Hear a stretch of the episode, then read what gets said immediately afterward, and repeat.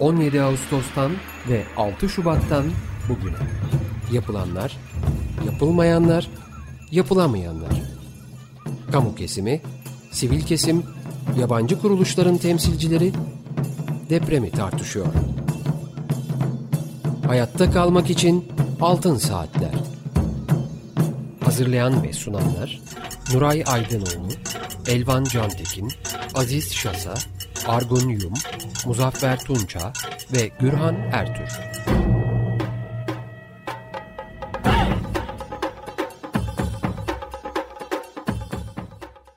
...95.0 Açık Radyo'da Altın Saatler programı deprem özel yayınındayız. Açık Dergi programının ilk saatini bize ayırdığı için İksel Mavi Tuna'ya tekrar teşekkür ediyoruz.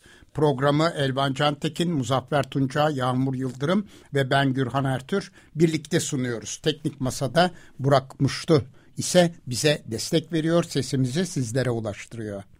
Telefon numaramız alan kodu 212 343 40 40. Elektronik posta adresimiz açıkradyo.com.tr e, Altın Saatler programının e, geçmiş programlarını dinleyebilmek için podcast arşivine e, başvurabilirsiniz Açık Radyo'nun internet sitesinde. Ayrıca Açık Radyo'nun deprem yayınları ve deşifre edilmiş metinlerine ulaşmak için de Açık Radyo'nun sitesinde sağ kolonda yer yarıldı içine girdik dosyasına bakabilirsiniz. İlgilendiğiniz programların deşifre metinlerine de ulaşmanız mümkündür. Efendim bugün iki konuğumuz var. Yapı deprem mühendisleri Baykal Hancıoğlu ve Ömer Ülker. Hoş geldiniz programımıza. Merhabalar. Merhabalar, hoş bulduk. Evet, Muzaffer Tunca, Elban Cantekin ve e, Yağmur Yıldırım sizler de programa hoş geldiniz. Merhabalar. Merhabalar. E, ben çok kısaca e, konuklarımızı tanıtayım. E, evet, Ömer Ülker, İnşaat Yüksek Mühendisi, İstanbul Teknik Üniversitesi'nden mezun oldu. Boğaziçi Üniversitesi'nde deprem mühendisliği üzerine doktora yaptı. Ve e, Boğaziçi Üniversitesi doktora çalışmasından sonra Stanford Üniversitesi deprem mühendisliği üzerine uzmanlık çalışmalarında bulundu. E, şu anda kendisine ait bir e, şirketi bulunuyor ve bu şirkette proje yöneticisi olarak çalışıyor. Baykal Hancıoğlu doktor inşaat mühendisi e, Yıldız Teknik Üniversitesi'nden mezun oldu ve e, gene 2004 yılında yapı mühendisliği yüksek lisans ve 2009 yılında da yapı mühendisliği doktora programından mezun oldu. 2018 Türkiye Bina Yönetmeliği Hazırlama Komisyonu'nda yer aldı. Çoğunlukla Türkiye Amerika Birleşik Devletleri ve Kanada'da yeni bina tasarımı, mevcut yapıların deprem güvenliğinin belirlenmesi ve güçlendirilmesi, farklı sanat yapılarının tasarımı müşavirliğinde aktif olarak yer aldı. Kurucu e, ortağı olduğu şirkette e, tasarım danışmanlık firmasında mesleğini sürdürmeye devam ediyor. Biz bugün e, iki arkadaşımızla Yapı Deprem Mühendisleri platformunun kuruluş gerekçesini, amaçlarını, kurucularını, geleceğe ilişkin projelerini konuşacağız. Çok yeni kurulmuş olan bir platformdan bahsediyoruz. Yapı Deprem Mühendisleri platformu e, ve e, iki arkadaşımız da e, kurucu olarak e, görev yapıyorlar. Evet sizden e, neden böyle bir e, platformu kurmuş olduğunuzu ve amaç amacınızın ne olduğunu e, dinlemek istiyoruz. Buyurun lütfen. Belki ee, ben başlayayım Ömer. Lütfen. Lütfen. Ee, öncelikle şöyle platform e, kuruluşumuz yeni ama 2-3 senedir e, bu oluşumun e, kurma çalışmalarında e, bulunuyoruz diyelim. E, e, geçen sene özellikle çok ilme kazandı. E, sebebi de aslında şu, özellikle yapı ve deprem mühendisliği alanında e, yapım ve deprem mühendisliği konusunda uzmanlık alanı olarak bu konuyu seçmiş ve bu konuda çalışan e, mühendislerin e, bir, bir araya geleceği bir e, platform eksikliği var. E, öncelikle bu meslek etiğine tam bağlı olan e, en azından ona inandığımız e, meslekte yani uzmanlık alanında uzmanlığa önem veren bu, ve bu uzmanlık alanında e, kendini sürekli olarak geliştirmeye çalışan e, mühendis meslektaşlarımızı bir araya, bir araya getirmek istedik. E, çünkü bu platformun önemli amaçları var. E, birazdan onlardan da bahsederiz. Lütfen. E, bu, amaç, bu amaçları gerçekleştirebilmek için hem bilgi birikimine ihtiyacımız var e, bu arkadaşlarımızın e, hem de e, kolektif bir üretkenliğe ihtiyacımız var. E, başlamışken sırayla ben e, önemli amaçlarımızdan bazılarını sıralayayım. Ömer de e, eksiğim kaldıysa tamamlar. E, öncelikle e, e, tabii e, mühendislik camiasında bu uzun süredir tartışılıyor ama e, bir e, yetkinlik sorunumuz var bizim. E, yetkin mühendislik sisteminin e, ve buna bağlı olarak bir sorumluluk e, sigorta sisteminin eksikliğini hissediyoruz. Bu e, bizim gibi deprem kuşağında olan e, büyük ekonomilerde e, aslında neredeyse 100 yıla, 100 yıla öncesine dayanan bir mazisi var. 100 yıldır uygulanan bir sistem ama çok e, e, üzücü bir şekilde biz hala buna e, başaramadık hayata geçirmeyi. E, neyden bahsediyorum yetkinlik mühendisi? Daha detayına gireriz ama e, şöyle düşünün ki biz e, bu konuda yani e, özellikle yapı ve deprem mühendisliği konusunda ki bu inşaat mühendisliğinin diğer disiplinleri için de geçerli. E, uzman olan mühendislerimizi bilmiyoruz.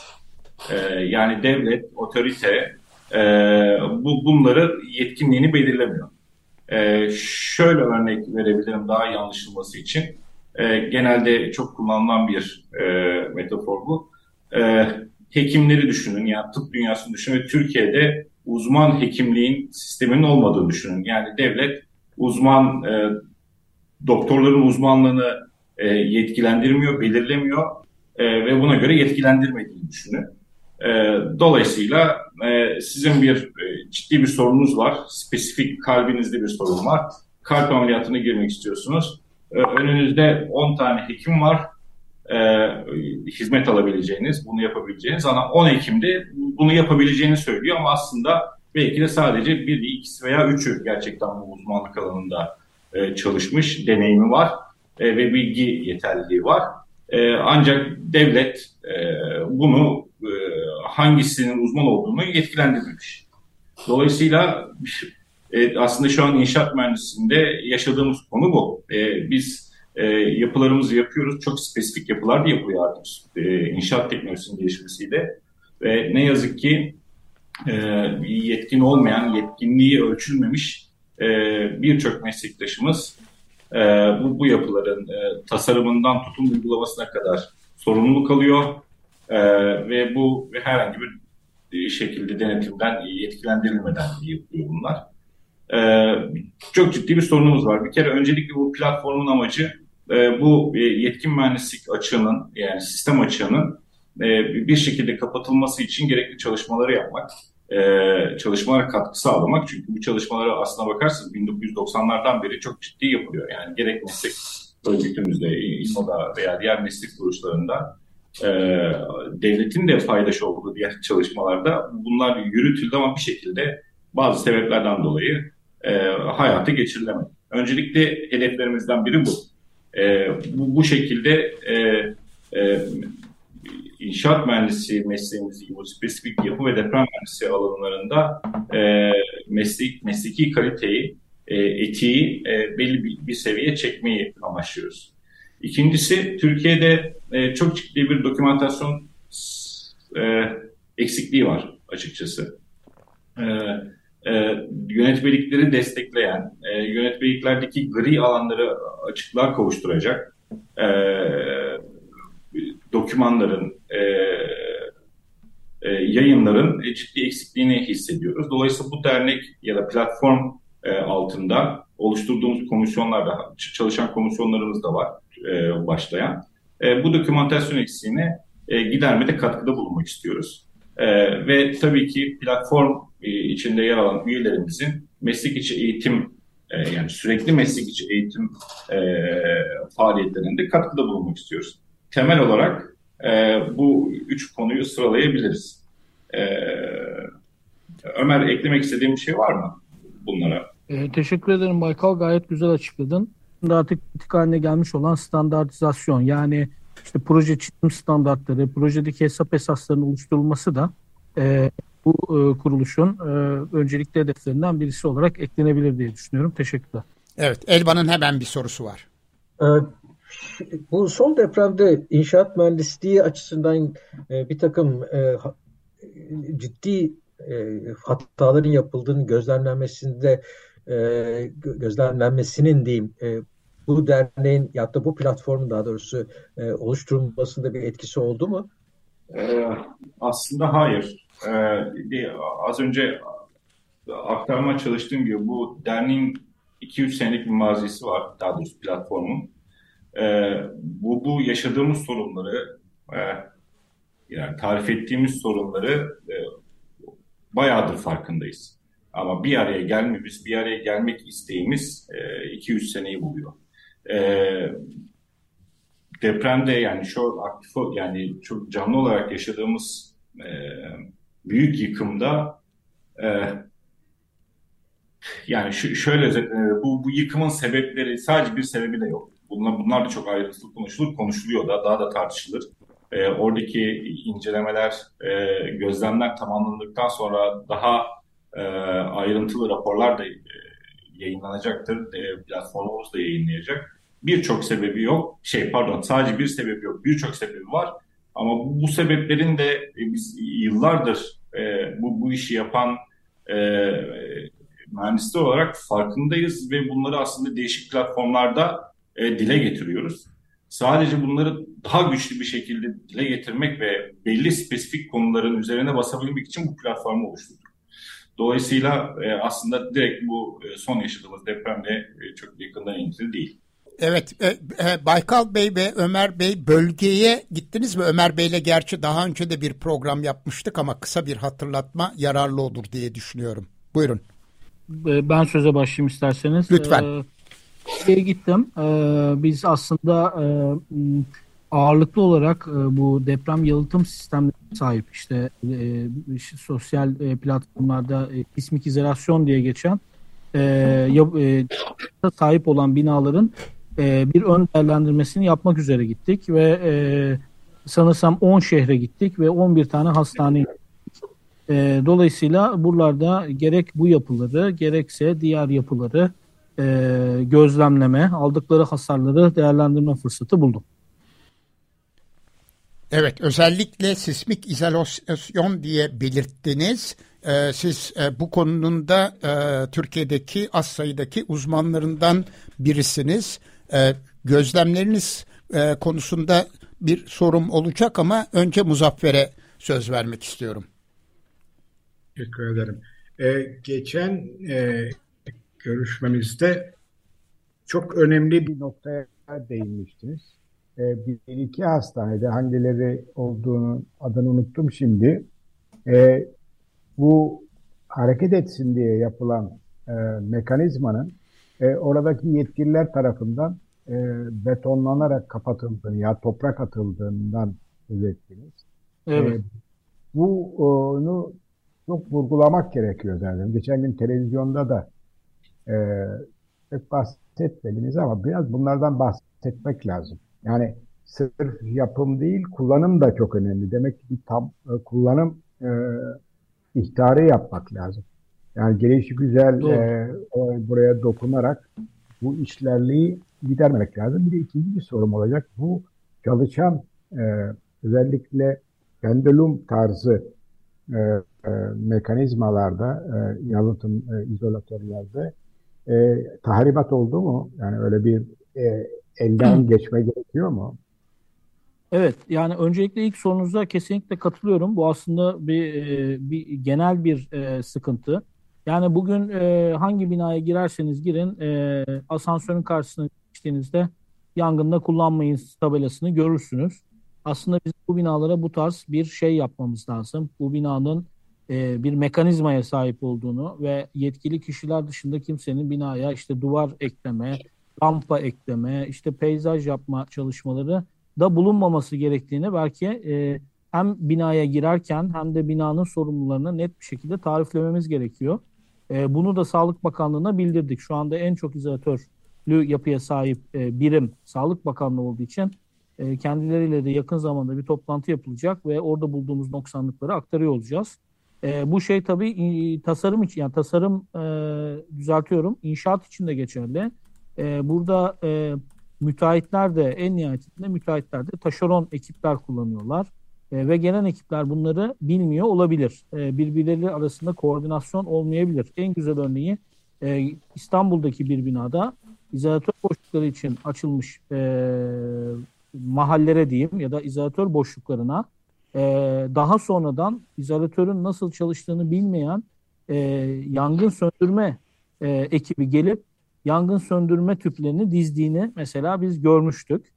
E, bu çok güzel bir örnek. Dolayısıyla hem e, inşaatı yapanlar hem daha sonraki kullanıcılara bu aktarılmalı. E, ikinci sorunuza hızlıca dönecek olursak e, aslında e, biz e, sadece e, bu pendulum dediğimiz yani eğri yüzeyli sürtünme tipi, sürtünmeli sarkaç tipi izolatör olan yapıları gezdik. E, bölgede benim bildiğim kadarıyla kauçuk esaslı led rubber bearing veya high damping rubber bearing tür izolatörlü yapılar ya yok ya da benim bilgim dışında. E, bu gezdiklerimizde izolatörlerin kendilerinde herhangi bir hasara rastlamadık. İzolatör deplasman yapanlar var. Belirli sebeplerden dolayı deplasmanı limitli kalmış veya yapamamış olanlar var. Ama hiçbirinde kalıcı bir deformasyon veya hasar bulunmuyor. Üst yapı ayrı bir konu. Yani bunlar çalıştı mı, yeterince çalıştı mı, iyi mi, kötü mü? O belki biraz daha detaylı değerlendirilebilir. Evet Baykal Bey e, demin konuşması sırasında önce dernek sonra platform dedi. Bir dernekleşme de söz konusu mu Baykal Bey? Öyle bir niyetimiz var evet. Evet. Ben hemen e, sizin internet sayfanızı vermek istiyorum dinleyicilerimize. Yapı deprem bitişik .org yapıdeprem.org Evet, e, siz e, ilk yaptığınız açıklamalarda ki iki tane bildiriniz yer aldı. Bu açıklamalarda son derece önemli e, noktalara da değiniyorsunuz, uyarılarınız var. E, Elvan'ın e, bir sorusu var şimdi.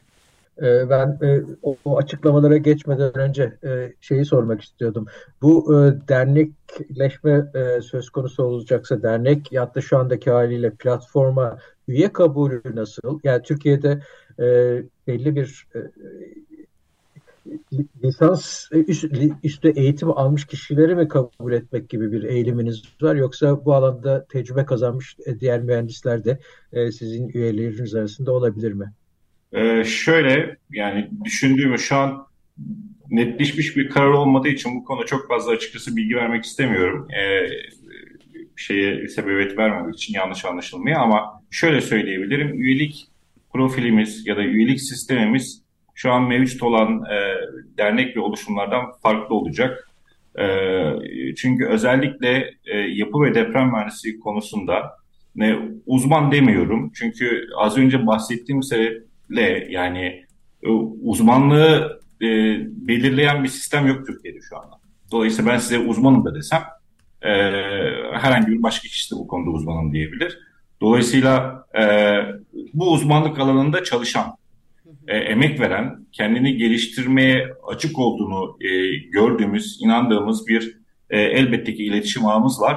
E, buna göre bir üyelik sistemimiz olacak. E, tabii ki bu üye profilinde araştırmacılar da olacak e, öğrenciler de olacak. E, hatta e, e, bu endüstri e, endüstri e, üyelerimiz de olacak. E, ama de, e, eğer izin verirseniz bu, bu bunlar biraz daha somutlaştığında bu, bu konuları tekrar konuşuruz. Evet. E, şimdi bir e, reklama gitmek zorundayız. E, ondan sonra programımıza devam edeceğiz. Evet. Açık Radyo'dayız. Altın Saatler programı deprem özel yayınında iki konuğumuz var. Yapı deprem mühendisleri Baykal Hancıoğlu ve Ömer Ülker'le birlikteyiz. Belki Barış Erkuş da e, bölgeden bağlanacak. Deprem bölgesinde şu anda oradan bağlanacak. E, evet ben hemen ilk e, soru için veyahut da ilk söz için Yağmur Yıldırım'a söz vermek istiyorum. Buyurun. Evet çok teşekkürler. Bu yapı denetim mühendisleri platformunun bir araya gelmesi, örgütlenmesi maalesef bu kadar e, üzücü ve yıkıcı bir gündemle de olsa çok sevindirici. Çünkü hep konuşulan şu var. Ben onu sormak istiyorum size. Bu mesleğin aşırı güvencesiz koşullarda icra edilmesi durumu var. Yani çok düşük ücretlerle, güvencesiz koşullarda, çok kötü şartlarda, yoğun saatlerle çalışma gibi bir durum var ve bu güvencesizlik ekonomisi de aslında bu yapı denetiminin ya da dirençli yapı üretiminin de e, neden bu durumda olduğuna ilişkinde çok söz söylüyor. Dolayısıyla hani böyle bir meslek birliği kurulması çok çok önemli. Sizin hani bu mesleğin güvencesiz koşullarına ilişkin e, belli e, kararlar oluşturma ya da bir kamuoyu oluşturmaya ilişkin ajandanızda, gündeminizde bir e, şey var mı? Ya da bu konuyla ilgili ne düşünüyorsunuz? Onu sormak istedim. Elbette hani ilerleyen zamanda daha detaylı olarak açıklayacağınızı bu platformun kararlarını söylemiştiniz ama hani buna vurgu yapmak çok önemli diye düşündüğüm için de sormak istedim neler düşündüğünüzü. Evet. Ömer Bey. Evet. Yani burada tabii yapı deprem mühendisleri platformu e, bizim e, iki tane esas amacımız yani amaçlarımızı zaten Baykal Bey detaylı olarak e, e, özetledi ancak e, ilk etapta biz proje kısmına yoğunlaşmayı düşünüyoruz diyebiliriz. Eğer Baykal Bey ben yanlış bir şey söylüyorsam düzeltecektir. E, çünkü aslında iş e, kağıt üzerinde başlıyor. Yani her şey tasarımda başlıyor. Yanlış tasarlanan, yanlış doğan bir tasarım diyelim. İmalat ne kadar iyi olursa olsun e, maalesef e, yeterli performansı veya istenen e, kriterleri sağlamakta zorluk çekecektir.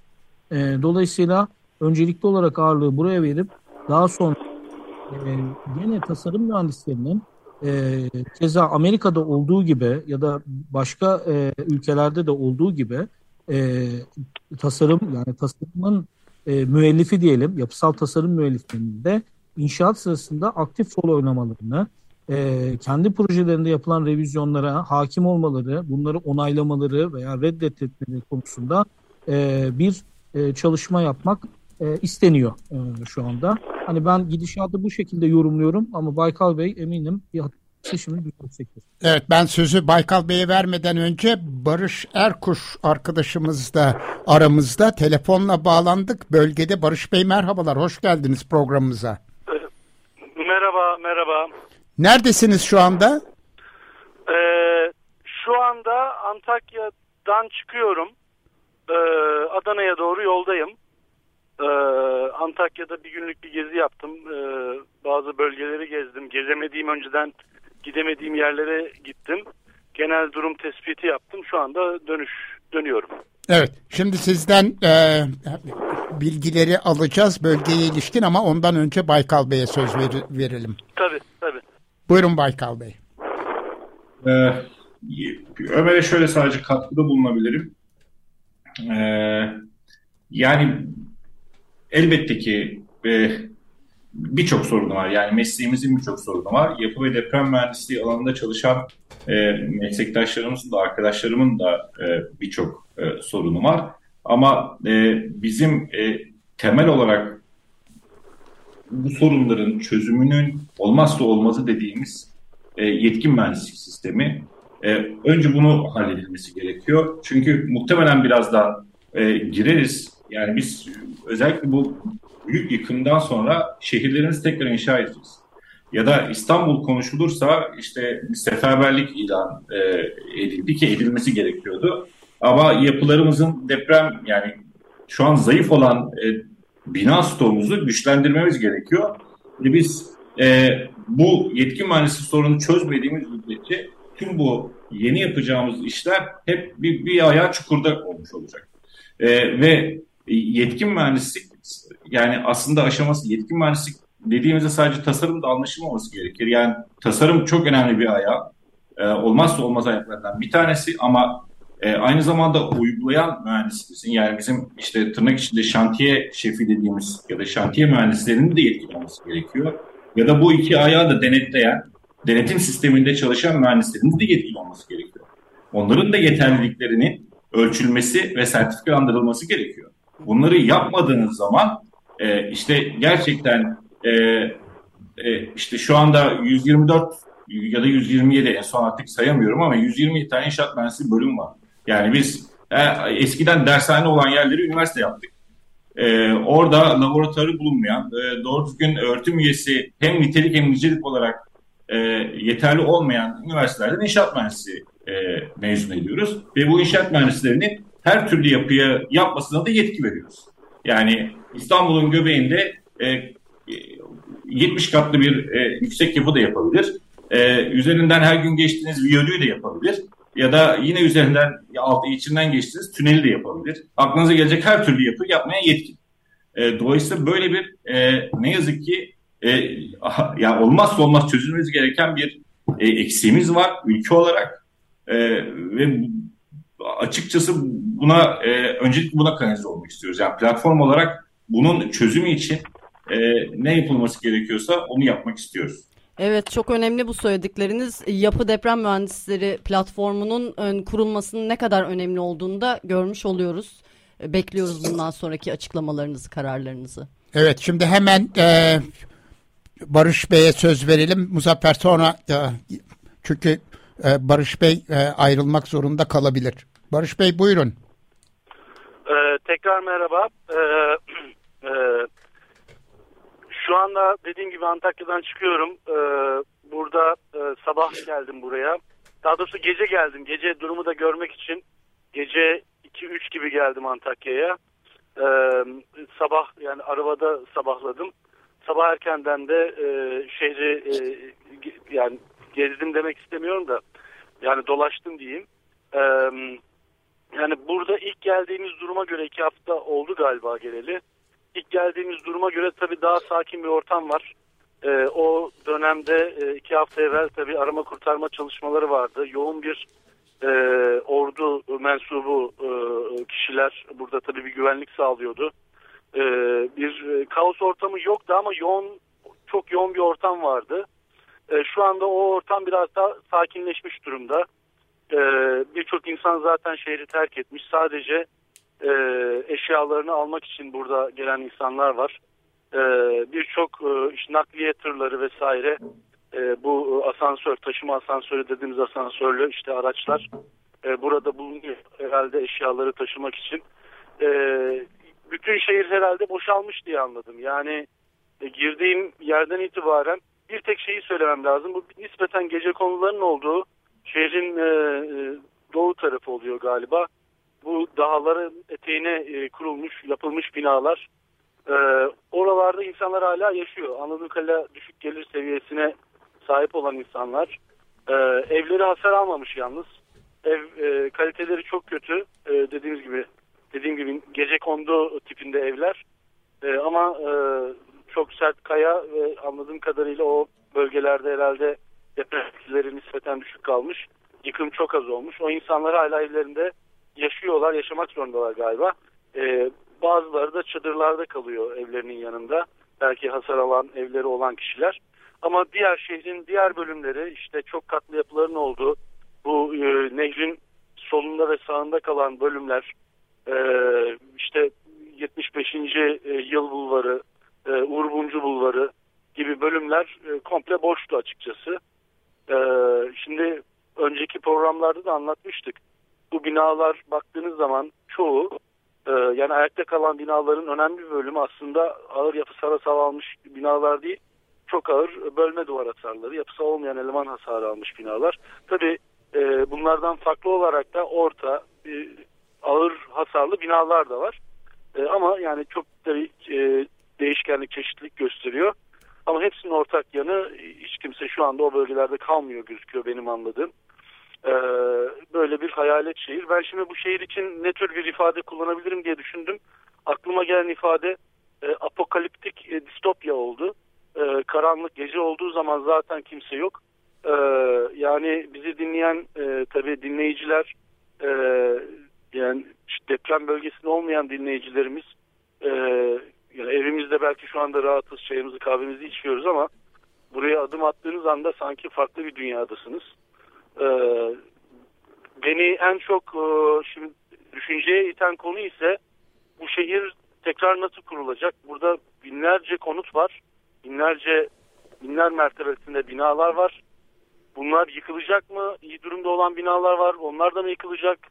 hadi kötü durumdaki olan binaları tespit ettik. E, bu şehir sıfırdan nasıl kurulacak? Çünkü komple boş şu anda. Yani ben bu kadar büyük olduğunu da bilmiyordum. Bir o dağın e, yamacına çıktığım zaman daha iyi resmedebildiğim şehri e, güzel bazı resimler de çektim. E, Gürhan Bey size de gönderdim hatta. Gördünüz siz de. Evet. E, Antakya epey büyük bir şehirmiş. Yani ben bu kadar büyük olduğunu tabii haritadan anlayamadım. E, Nur Dağı'nı gördükten sonra Antakya çok büyük e, olduğunu gördüm. E, yani böyle büyük bir şehir yeniden nasıl kurulacak, nasıl yapılacak? Yani bunun bu binaların yıkımı bile başlı başına büyük bir problem. Şu anda bizim e, dolaştığımız bölgelerde e, biz tabii haberlerden takip ettik. Ben en azından belki bir bölümü şehrin yıkılmıştır vesaire diyordum ama e, bendeki oluşan imaj sanki hiçbir şey e, te- temizlenmemiş gibi. Eminim temizleniyordur. Ama şehir çok büyük olduğu için herhalde eldeki e, makineler ya da iş gücü e, büyük bir e, hafriyat e, ya da işte e, binaların yıkımına herhalde el vermiyor büyük oranda. E, yani bu şehrin temizlenmesi bile başlı başına bir iş. E, sonra yeniden yapılması bilemiyorum kafamda canlandıramıyorum. E, yani e, Antakya'dan şu anda izlenimlerim bu şekilde. E, aklıma gelen başka şeyler olursa eğer de bağlanma durumu devam ederse size anlatmaya devam ederim. Evet en azından bu şehirlerin yeniden e, yapılandırılması konusunda e, biraz e, dikkatli bir projelendirme gerekecek diye düşünüyoruz. Aceleye getirilecek bir konu olmadığı çok açık birçok uzman bunu e, uyarıyor, dikkat çekiyor. E, fakat sanki merkezi yönetim e, bir an önce buralarda inşaatlara bas, e, başlama e, niyetinde gibi e, görünüyor. Evet, e, lütfen siz hatta kalın mümkünse e, baş, bazı sorularımıza siz de yanıt verebilirsiniz. Muzaffer Tunça. Evet, e, ben e, Baykal ve Ömer arkadaşlarımıza dediklerine katılıyorum. Dernekleşme safhasına gitmeden önce bu yetkinlik meselesini çözmemiz lazım. Çünkü işin bir noktası gerçekten burada. Yani biz 99 depreminden sonra çok uğraştık bu 595 e, ve 601 e, numaralı kanun hükmünde kararnamelerle bunu düzeltmeye ama Anayasa Mahkemesi reddetti. Reddetme gerekçelerinden bir tanesi de e, bu süreçte yani bir yeni üniversiteye giren gençlerin 4 yıl sonra imza yetkisine sahip olmamasının e, kanunsuz olduğu vesaire gibi bir yorum yaptı galiba Anayasa Mahkemesi. Yani demek ki şimdiden başlayıp eğer öyle bir gerekçe varsa yasal olarak 4 yıl sonra en azından gündeme getirmek lazım. Çünkü diyorlar ki bir görüş olarak ya üniversiteye girerken ben imza yetkisine sahip diye biliyordum. E, çıkarken benden bunu esirgiyorsunuz. Yani böyle de bir açmaz var. Onu bir uyarmak istedim. Evet, bu konuda Baykal Bey veya Ömer Bey bir şeyler söylemek ister misiniz? Tabii hattımızda sanıyorum Barış Bey. Barış Bey de katılabilir tartışmamıza, konuşmamıza. Ee, yani aslında bu ben hızlıca fikrimi söyleyeyim. Doğru. Ee, sanırım bir e, bir e, tevhidi tedrisat kanunu veya benzer çok eski bir kanun var ve bu, bu, bu sebeple e, 4 sene lisans diplomasını alanların bu yetkiyi alması zorunlu. Ama artık bu gelişen teknoloji, ilerleyen e, disiplinler e, ya da uzmanlaşılması gereken dallar dikkate alındığında e, sanki biraz e, düzeltilmesi gereken, biraz güncelleştirilmesi gereken e, bir kanun gibi kalıyor. E, ve yani şeyi de eklemek lazım. Bu aslında örneğin avukatlıkta olan bir şey biliyorsunuz. Olduktan sonra e, bir sene e, sanırım e, şey e, staj onu tamamlamadan e, şey avukatlık hizmeti vermeye başlayamıyorsunuz örneğin. Evet. E, tıpta da herhalde benzeri var. Yani ben çok hakim değilim ama belki o biraz daha şey. E, ama bunun mutlaka gelmesi gerekiyor. Kanunlar evet burada bir sıkıntı var. Önceden çıktığında da bu kanunlar sebebiyle sanırım iptal edildi. E, ama burada acil bir düzenleme ihtiyaç var. Belki bu 6 Şubat depreminin e, en azından diyelim hani e, olumlu tarafından bakarsak bu süreci hızlandırabileceğini ümit ediyorum. Evet. E, Yapı Deprem Mühendisleri platformu e, geçtiğimiz günlerde iki bildiri yayınladı. ilk bildiride jeofizik yöntemlerle binaların dayanımlarını belirleyeceğini iddia eden fırsatçılara ve sözde bilim insanlarına karşı yurttaşlarımızı uyarıyoruz başlığını taşıyordu. İkincisi ise deprem yalıtımı. Ee, herhalde Barış Bey e, hattan düştü. İkinci bildiri ise deprem yalıtımı, sismik izolasyon her binada kullanılabilir mi? Zorluklarından, sakıncalarından, imkansızlıklarından söz etmeksizin bu sistemleri pazarlayan fırsatçılara karşı yurttaşlarımızı uyarıyoruz başlığını taşıyordu. İlk bildiriyle ilgili Baykal Bey sizden e, bilgi alabilir miyiz lütfen? İkincisi, e, ikinci bildiriyle ilgili olarak da Ömer Ülker Bey'den görüş alacağız. Elbette. Ee, yani aslında şuna dayanıyor yine. Bir şöyle çok fazla uzatmadan şöyle söyleyeyim. Ee, ben, ben de bir, bir hafta boyunca Adıyaman'daydım. Yani İnşaat Mühendisliği Odası'yla gönüllü olarak hasar tespit çalışmalarında bulunmak için. Ee, orada da ne, ne yazık ki yıkımın e, yaygın yıkımın e, nedenleri, sebepleri hakkında fikir sahibi e, o, olduk. Adıyaman geneli için söylüyorum. E, şimdi şöyle bir e, konu var. Yine aynı hikayeye dayanıyoruz ama e, büyük bir yıkım e, bu bir kere yapı stoğumuzun çok eski olduğunu biliyoruz. Bu İstanbul için de geçerli. Yani İstanbul'da özellikle 98 öncesi yapılan yapılar neredeyse %70'lere varıyor. Bu Adıyaman'a baktığımızda bu oran e, net bilmiyorum. E, gözleme dayalı olarak söylüyorum ama bu, bu muhtemelen %70'ten de e, fazla olabilir bazı mahallelerde. Şimdi ve bu, bu yapıların e, Adıyaman özelinde çoğu e, ilkel yapım yöntemleriyle yapılmış. Yani insanlar kendileri yapmış e, mühendislik hizmeti hiç almamış yapılar, e, malzeme kalitesi çok düşük ve üstüne üstlük e, kaçak yapılaşma yapmışlar. Yani seneler boyunca e, üzerine kat ilave ederek e, çok ilkel yöntemlerle bunları e, geliştirmişler. Şimdi bunların çoğunun yıkıldığını görüyoruz veya işte çok ağır hasar aldığını, kısmen yıkıldığını görüyoruz. E, iki, ikiye ayıracağımız e, yıkım şekli ya da gördüğümüz yıkımda bir de yeni yapılar var. Yeni yapılarda da e, aslında işte bu yetkin mühendisliğin e, önemini görüyoruz. Yani bizim aslında güncel yönetmeliklerimiz yani 98 yönetmeliğinden 97 yönetmeliğinden sonraki yapılan yapılarda yani yönetmeliğe uygun yapılmış olsaydı ve e, yani tasarlanmış ve yapılmış olsaydı biz böyle bir yıkımla karşılaşmazdık. Böyle bir yıkım beklemiyoruz. Ağır hasar olurdu. Ağır hasar beklentimiz de olurdu böyle büyük bir depremde ama bu, derece bir yıkım kesinlikle e, kabul edilebilir değil. Şimdi bu, burada bunların e, eksikliğini hissediyoruz. Ve ne yazık ki e, şimdi deprem sonrası büyük bir korku hakim. Herkeste. Yani toplumda ciddi bir korku ve kaygı hakim. Ve bu toplumdaki korku ve kaygı da e, eğer siz e, ülke yani mühendislik camiasında mühendislik disiplinini e, iyi kurgulamazsanız Türkiye'deki gibi belli bir e, e, sisteme oturtmazsanız bu sefer de işte birçok yanlış bilgi farklı kaynaklardan e, ne yazık ki e, e, ortalıkta dolaşmaya başlıyor. Bunlardan her, herkes yani çıkar e, peşinde koşanlar da olabilir. E, bir bilgisizlikten, cahillikten yanlış bilgiler e, yayanlar da olabilir. E, e, veya işte bunu iyice kötüye kullanan e, ne, ne yazık ki e, meslek grubu e, insanları da olabilir. Şimdi e, tüm bunlara karşı bir sorumluluk da hissediyoruz tabii bilgilendirme amaçlı. Çünkü özellikle malzeme tespiti deprem güvenliğinin belirlenmesi için binalardaki deprem belirlenmesinin sadece bir ayağından biri.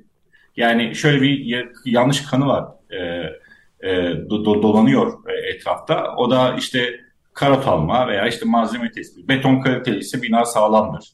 E, ya da beton kalitesiz tırnak içinde ne, nere, yani hangi derecede ve neye göre kalitesi olduğu da tartışmalı. E, dolayısıyla binam e, yıkılır ya da ağır hasar alır e, ya da kötüdür e, e, değerlendirmesi var. Sadece bir parametreye bağlı olarak. Aslında biz deprem güvenliğinin belirlenmesi bu yönetmeliklerle, e, değişik kılavuzlarla çok net olarak e, çizgileri çizilmiş, ne yapılması gerektiğini belli olan e, ve yetkin ya da işte yeterli mühendislerle bilgi ve deneyimi yeterli mühendisler yapılması gereken işler. Ve bu malzeme tespiti sadece onlardan bir ayağı. E, ya malzeme tespitini iyi yapmanız lazım. E, ve karot alma ve bilimsel olarak da e, sonuçlarına güvendiğimiz en güvenilir yöntemlerden biri. Ama karot alımı da e, herkesin yapabileceği bir şeydi. Orada da yine yetkin mühendislik. Yani yetkin birilerinin gelip sizin e, e, e, nereden, binanın neresinden ya da elemanın, kolon veya kirişinizin, taşıyıcı sisteminizin neresinden e, minimum zararı vererek e, örnek alınması gerektiğini e, biliyor olması lazım. Ama bu, bu şu anda bizim e, elimizde olan en iyi tespit yöntemi.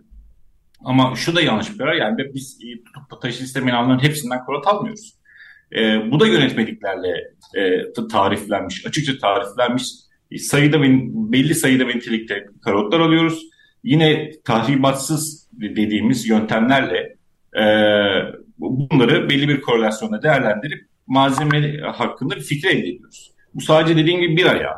Zemini araştırmamız gerekiyor. Eğer zemin bilgilerini yeteri kadar bilmiyorsak zemin zemin araştırmasını yapmamız gerekiyor. Daha sonra bu bilgileri alıp e, projesini elde edemiyorsak rölevesini çıkartmamız gerekiyor. Yani taşıyıcı sistemini e, e, çok iyi detaylandırmamız gerekiyor. Daha sonra da onu e, değişik e, çeşitli analiz yöntemleriyle, çözümleme yöntemleriyle ki bunlar da yine yönetmeliklerle çok detaylı bir şekilde tariflenmiştir.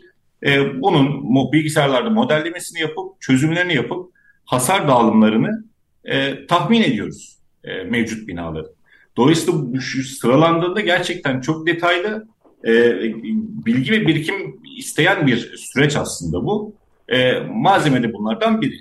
Ama e, dediğim kurgu yani mühendislik sistemi tam oturmadığı için e, işte şu aslında çok net olan yapılması gereken çok net olan süreç bile e, farklı şekilde manipüle edilip yanlış bilgilerle e, çarpıtılmaya çalışılıyor.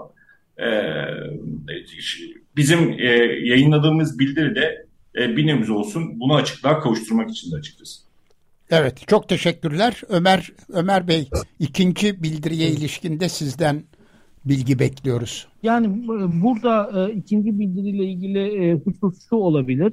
E, e, şimdi bizim memlekette maalesef böyle e, böyle mucizevi çözümlere çok büyük e, şey var. E, ne diyeyim talep mi var diyeyim ya da işte çok büyük e, öyle beklentileri var insanların. Yani bir şey gelecek, bir hap alacağız, iyileşeceğiz bir izolatör takacağız, binalarımız depremden korunacak. İşte son zamanlarda işte FRP ile saracağız, binalara hiçbir şey olmayacak gibi şeyler çok var. E, sismik izolatör böyle bir şey değil. E, yani her binaya uygulanamadığı gibi güçlendirmede kullanılması ise gerçekten sadece seçili binalarda olabilecek bir şey. E, oldukça zor bir iş. Kolonları kesiyorsunuz, binayı dengede tutmaya çalışıyorsunuz. Kolonları keserken e, bunların hepsini beraber değerlendirdiğinizde hani e, maalesef istismara biraz açık bir e, e, e, teknoloji diyebiliriz. E, çok da iyi bilinmediği için hani ve şu anda popüler olduğu için herkesin de bu alana eğildiğini düşünürsek e, yani ciddi anlamda sıkıntılı sonuçlar verebilir. Geçen yayında da hani kısaca söylediğim gibi e, deprem izolatörlü yani sismik izolatörlü e, yapılarda e, bir risk dağılımı yoktur. Yani konvansiyonel binalarda binaların yıkılması için birçok mekanizmanın oluşması gerekirken izolatörlü yapılarda sadece deplasman kapasitesinin yanlış hesaplanması binanın göçmesine sebep olabilir. E, bunların hepsini değerlendirdiğimizde hani burada e, özellikle izolatörlü yapıların yapılara eğilimin hani bu koşulları da dikkate alarak yapılması e, yapılmasına e, sanırım dikkat çekildi. E, yani dikkat çekmeye çalıştık platform olarak. Evet Barış evet. Bey sizin ekleyeceğiniz bir şey var mı acaba? E, arkadaşlarımız e, Baykal Bey ve Ömer Bey e, gayet iyi özetledi. E, tabii bu bu depremden sonra yaşadıklarımız aslında bize çok yabancı değil. E, 99 depreminden sonra da bu tip belki izolatör olmasa bile ya da işte bu ölçüm yöntemleri vesaire olmasa bile farklı formlarda ne yazık ki şu halkımızın biraz belki korkmasından kaynaklı olarak bu durumunu e, bir kazanca çevirmek isteyen tabii insanlar hani e, türüyor. Biz özellikle e, bu insanlara karşı halkımızı uyarmak maksatlı bu yayınladık. Ölçüm yöntemleriyle ilgili olarak e, Baykal Bey'in de dedi, beton malzemesinin e, dayanımının ölçülmesi binanın depremlere karşı mevcut bir binanın depreme karşı dayanımının anlaşılması için e, izlediğimiz e, yöntemlerin sadece ufak bir parçası veri toplama bölümünde ve de karot alımı bu işin yasal olarak yapılması zorunlu olan yöntemi ve en doğru yöntemdir. Ee, anladığınız kadarıyla jeofizik özellikle dalında bazı kişilerden bize raporlar da geldi. Farklı yöntemlerle işte beton e, malzemesi hakkında bile değil belki yapı hakkında bazı yorumların yazıldığı raporlar vesaire geldi e, son zamanlarda. E, yani e, bu tabii e, doğru değil düzelecektir. Yani bir iki ay içerisinde toparlanır ama şu aşamada e, özellikle e, sakin olunmasını biz öneriyoruz. E, konu hakkında uzman kişilerle görüşülmesi, inşaat mühendisleriyle, yapı deprem mühendisleriyle görüşülmesi ve izlenilmesi gereken inşaat mühendisleri odası, belediyeler, e, bu yetkin kurumlarla görüşülmesini biz öneriyoruz. E, izlenilmesi gereken yöntemler, yol ile ilgili bilgi alınabilir.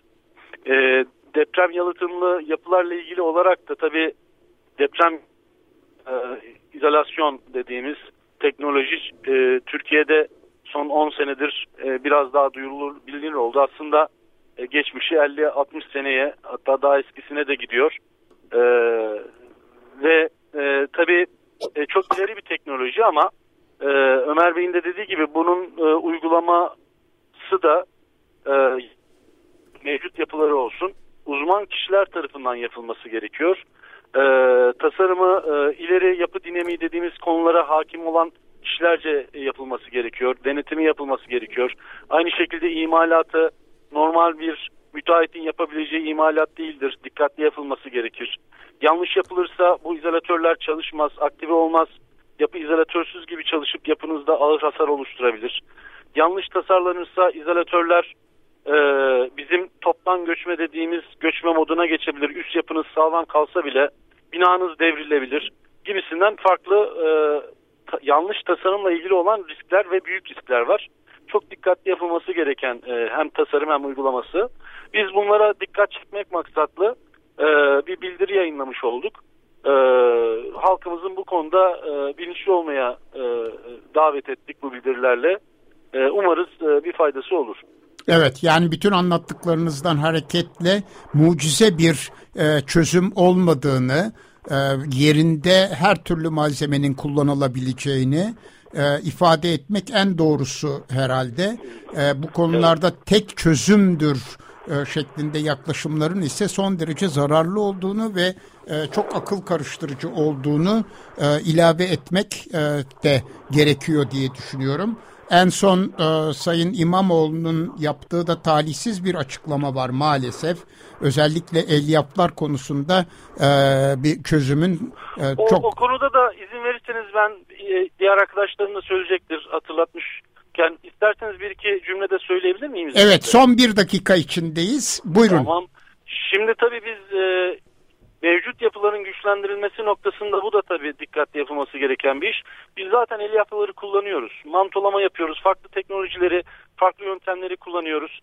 Ee, bu işin doğru iyi bir mühendis mevcut yapının durumuna ve yapıdaki problemlere bakarak en iyi çözümleri piyasada mevcut olan, uygulanan en iyi çözüm, çözümleri bulmasıdır. Doğrusu budur. Elyaf uygulamadı gibi bir çözüm mühendislikte böyle bir şey yok yanlış e, da olabilir. Yapınıza hiçbir faydası olmayabilir.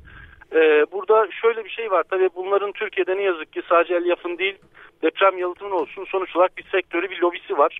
E, biraz sanki bu e, lobilerin etkisi altında kalınıp da söylenmiş bir ifade gibi ben hissettim. E, genel bir bilimsel ya da e, yasal altyapısı yok. Her binaya e, bir e, uygulama yapılıp da her şey korunacak gibi bir şey yok.